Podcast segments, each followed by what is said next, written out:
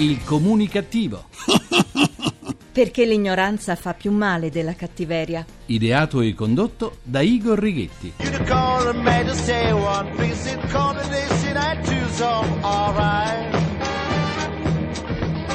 Buona comunicazione Italia, paese in cui a causa del caro combustibili sono tornate le stufe e si riaccendono i camini, facendo segnare nel 2013 un aumento record del 15% delle importazioni di legna rispetto allo scorso anno, dal vostro comunicativo di fiducia. Igor Righetti, bentornati alla nostra terapia radiofonica di gruppo Fuori dal Coro numero 2165, dodicesima edizione. La violenza sulle donne sembra inarrestabile. Di questi giorni la notizia di un ventottenne pregiudicato, il quale ha scritto sulla pagina Facebook dell'ex compagna e madre di sua figlia di otto mesi, sto venendo ad ammazzarti. Poi è uscito di casa con una mannaia tra le mani diretto da loro. Il giovane ha così dimostrato di non temere affatto il nostro sistema giudiziario, scrivendo sulla pagina Facebook ciò che andava a fare, lasciando quindi non una traccia ma una vera e propria prova di colpevolezza, ha dimostrato che a lui la giustizia italiana non fa paura, così come non fanno paura le pene. Il giovane però è stato arrestato dai carabinieri a opera per resistenza e violenza, pubblico ufficiale per aver reagito a un controllo stradale lungo il percorso. Il giovane era stato segnalato da alcuni passanti mentre camminava con l'arma che avrebbe utilizzato anche per minacciare alcuni passanti. Ti pareva? Cercava un passaggio in auto per raggiungere l'appartamento della ex, una 26enne di Corsico, colpevole a suo dire di impedirgli di far vedere sua figlia alla nonna paterna. La donna però ha avuto il coraggio di denunciare il fatto e si è presentata in caserma quasi nello stesso momento in cui i militari hanno portato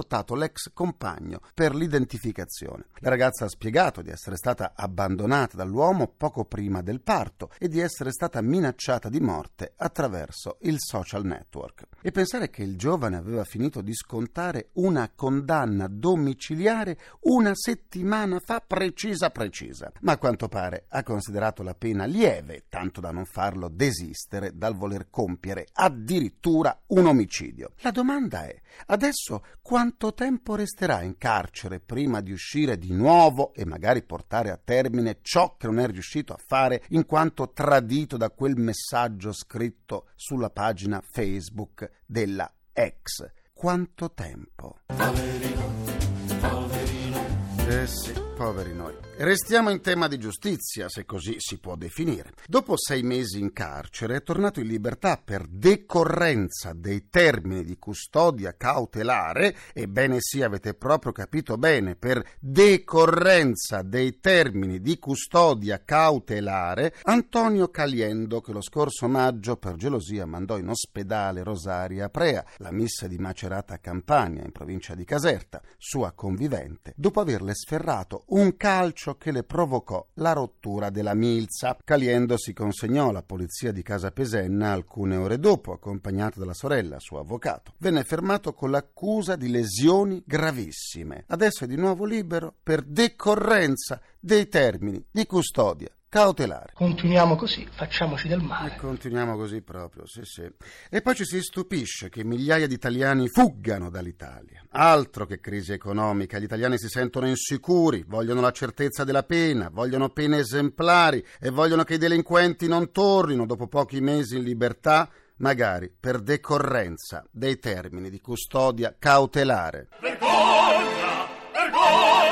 Continuiamo la terapia. Tasse e Balzelli stanno conoscendo il loro momento d'oro. Assieme a loro aumenta lo sdegno dei contribuenti. In molti si ribellano a quella che comunemente viene ritenuto un atto vergognoso. Far pagare la tassa dell'IVA sulle imposte. Ed è proprio ciò che accade col pagamento delle bollette. Ma neanche questi prelievi forzosi e ingiustificati servono a migliorare la nostra situazione di cittadini costretti a vivere in città sempre meno sicure e sempre più caratterizzate dal degrado. Rapine, furti e aggressioni in pieno giorno sono in continuo aumento un po' ovunque. Sporcizia e trascuratezza sono caratteristiche comuni a tante strade e soprattutto a tanti giardini pubblici dai quali si sprigiona un odore nauseabondo di latrina. Gli anziani sono diventati l'obiettivo preferito di aggressioni a scopo di rapina. In mezzo a tanta violenza, a fronte di tante attività illecite, ci troviamo con le forze dell'ordine non soltanto ridotte di numero, ma anche messe spesso in condizione di non poter intervenire. Pare incredibile, ma accade anche che restino immobilizzate in caserma per mancanza di carburante per le auto di servizio.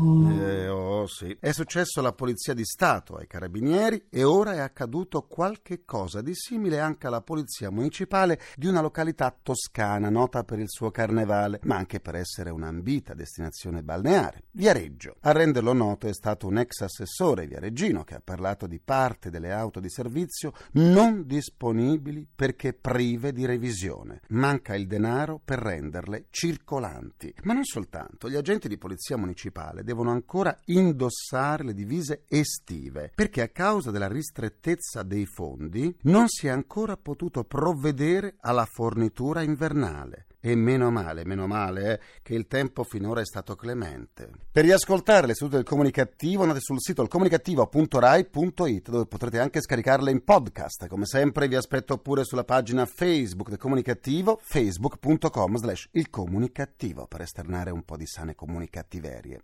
assieme a me. Se metà chi non vale, se metà chi. Dalla pagina Facebook del Comunicativo oggi saluto Maria Chiara De Rossi, Rosario Curatoli, Giuditta De Benedittis, Francesco Mastronardo, Lucia Pizzo, Jacopo Coghe e il poeta cimiteriale Mauro Petrarca, il quale ha appena dato alle stampe il libro Testamento di un poeta cimiteriale, in cui ha raccolto numerose poesie macabro-ironiche utili per esorcizzare la morte. Adesso è il momento della giustizia giusta, punto interrogativo, e dell'avvocato Andrea Maria Azzaro, professore di diritto privato all'Università di Urbino.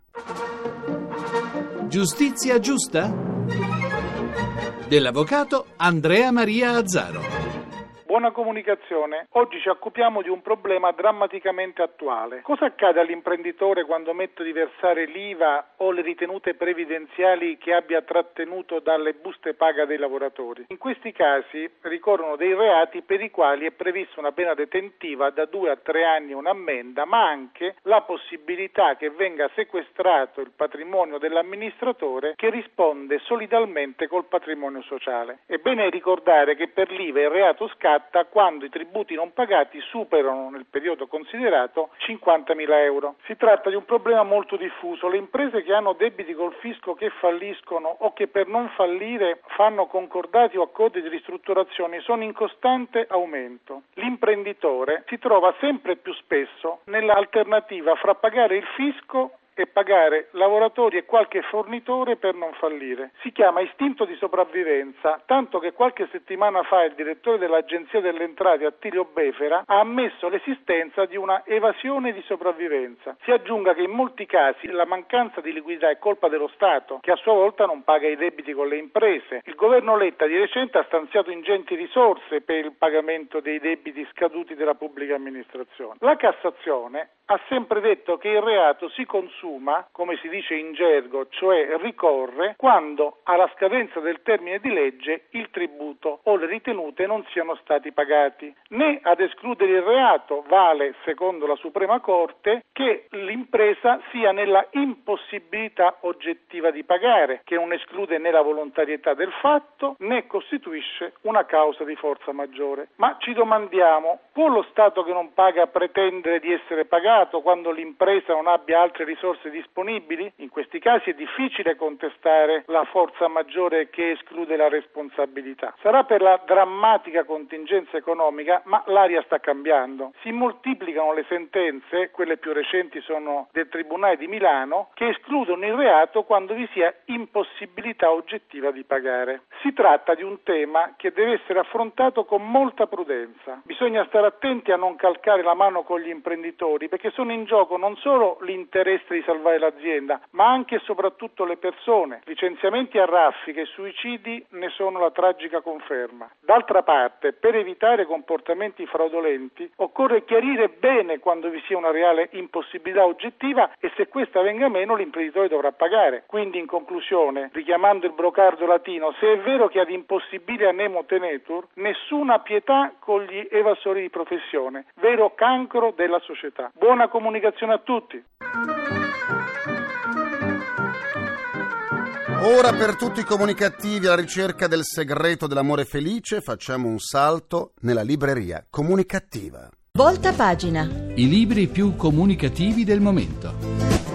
Questa settimana ho letto per voi e per me perché leggere aumenta le difese immunitarie Il segreto dell'amore felice di Raffaele Morelli. Il tema dell'amore è uno dei grandi temi, come la vita e la morte, sui quali tanto si parla e si scrive, ma nei confronti dei quali l'uomo si sente analfabeta. Raffaele Morelli, medico, psichiatra e psicoterapeuta, dopo aver ribaltato le vecchie concezioni sulle grandi questioni che ci affliggono, oggi scardina i luoghi comuni sull'amore. Lo fa attraverso il suo libro, Il segreto dell'amore felice. Do la buona comunicazione a Raffaele Morelli. Buona comunicazione a te e ai tuoi ascoltatori. Qual è il segreto dell'amore felice? Perdere l'identità, cioè non pensare all'amore come a un progetto di realizzazione di vita, ma pensare che quando noi ci innamoriamo, quando desideriamo una persona, in realtà c'è una forza misteriosa che sta portando a compimento il nostro sviluppo. In pratica facciamo l'amore per fare i fiori della nostra pianta, non tanto per stare con qualcuno. È vero che per amare gli altri si deve prima amare se stessi? No, perché che noi chiamiamo amore in realtà è una forza che ci sorprende, arriva all'improvviso e spesso se ne va. Quante volte diciamo dopo che abbiamo sofferto adesso non mi innamoro più e puntamente ci ricaschiamo. Dobbiamo invece non tanto dire stimarci, amarci, quanto soprattutto affidarci a questa forza. Eh, I greci non avrebbero mai detto mi sono innamorato di Giovanna, avrebbero detto Afrodite mi ha fatto incontrare Giovanna e quindi bruciavano gli incensi per Afrodite perché era lei la protagonista. Noi dobbiamo imparare questo, ormai pensarci protagonisti dell'amore. È l'amore protagonista, noi dobbiamo soltanto seguirlo e vedere dove ci porta. Raffaele, si può amare senza soffrire? Si deve amare senza soffrire, perché se non impariamo ad amare senza soffrire, allora finiamo puntualmente per ripetere la stessa storia, no? dopo un abbandono si dice dove ho sbagliato, ma eh, invece perché non ragioniamo, diciamo, come avrebbe detto Marco Aurelio, quando l'oliva cade dall'albero ringrazia l'albero che l'ha fatta vivere, è la terra che l'accoglie, dobbiamo immaginare che gli amori finiscono e preparano nuovi amori che verranno, dobbiamo immaginare che soffriamo perché vogliamo cambiare la partita, magari lui è sposato, lei è sposata e noi vogliamo che cambi, ma l'amore ci ha portato lì, probabilmente è una tappa intermedia per eh, incontrare amori ancora più intensi, ma è la nostra voglia di decidere di guidare l'amore che ci fa soffrire, se smettiamo di farlo soffriamo molto molto meno. Quali sono i luoghi comuni sull'amore più diffusi e più nocivi all'amore stesso? È che esista l'amore di serie A, amore di serie B. L'altra idea è che l'amore debba durare secondo i nostri tempi, la parola per sempre, è una parola che pronunciamo, ma l'amore vive nell'eternità. L'amore è l'eternità che ci appare quindi non ha bisogno delle nostre parole per sempre. E l'altra cosa, forse la più importante di tutti, è comprendere che stiamo entrando in un viaggio e il viaggio si sa dove comincia, ma non si sa dove si arriva, quindi smettiamo di fare progetti, di fissare le tappe. Vi ricordo il titolo del libro, Il segreto dell'amore felice, è pubblicato da Mondadori e ha 134 pagine. Buona comunicazione a Raffaele Morelli. Buona comunicazione a te e a tutti i tuoi ascoltatori. Tu non vivevi senza me, hai l'amore, hai l'amore, prima sapevi Concludo anche questa seduta con il mio pensiero comunicativo.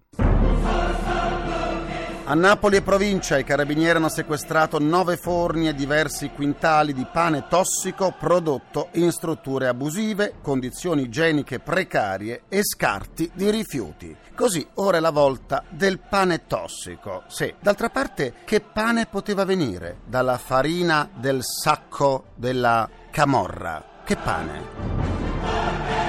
Ringrazio i miei implacabili complici Vittorio Lapi, Valtteri Ghetti, Carapagliaio. Ringraziamento a Francesco Arcuri. Alla console tra gli immancabili Folletti,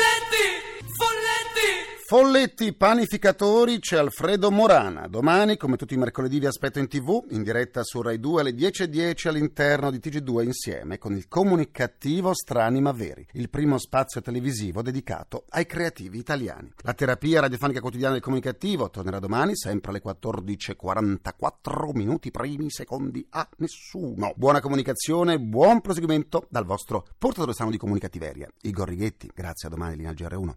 Il comunicativo. Perché l'ignoranza fa più male della cattiveria. Ideato e condotto da Igor Righetti.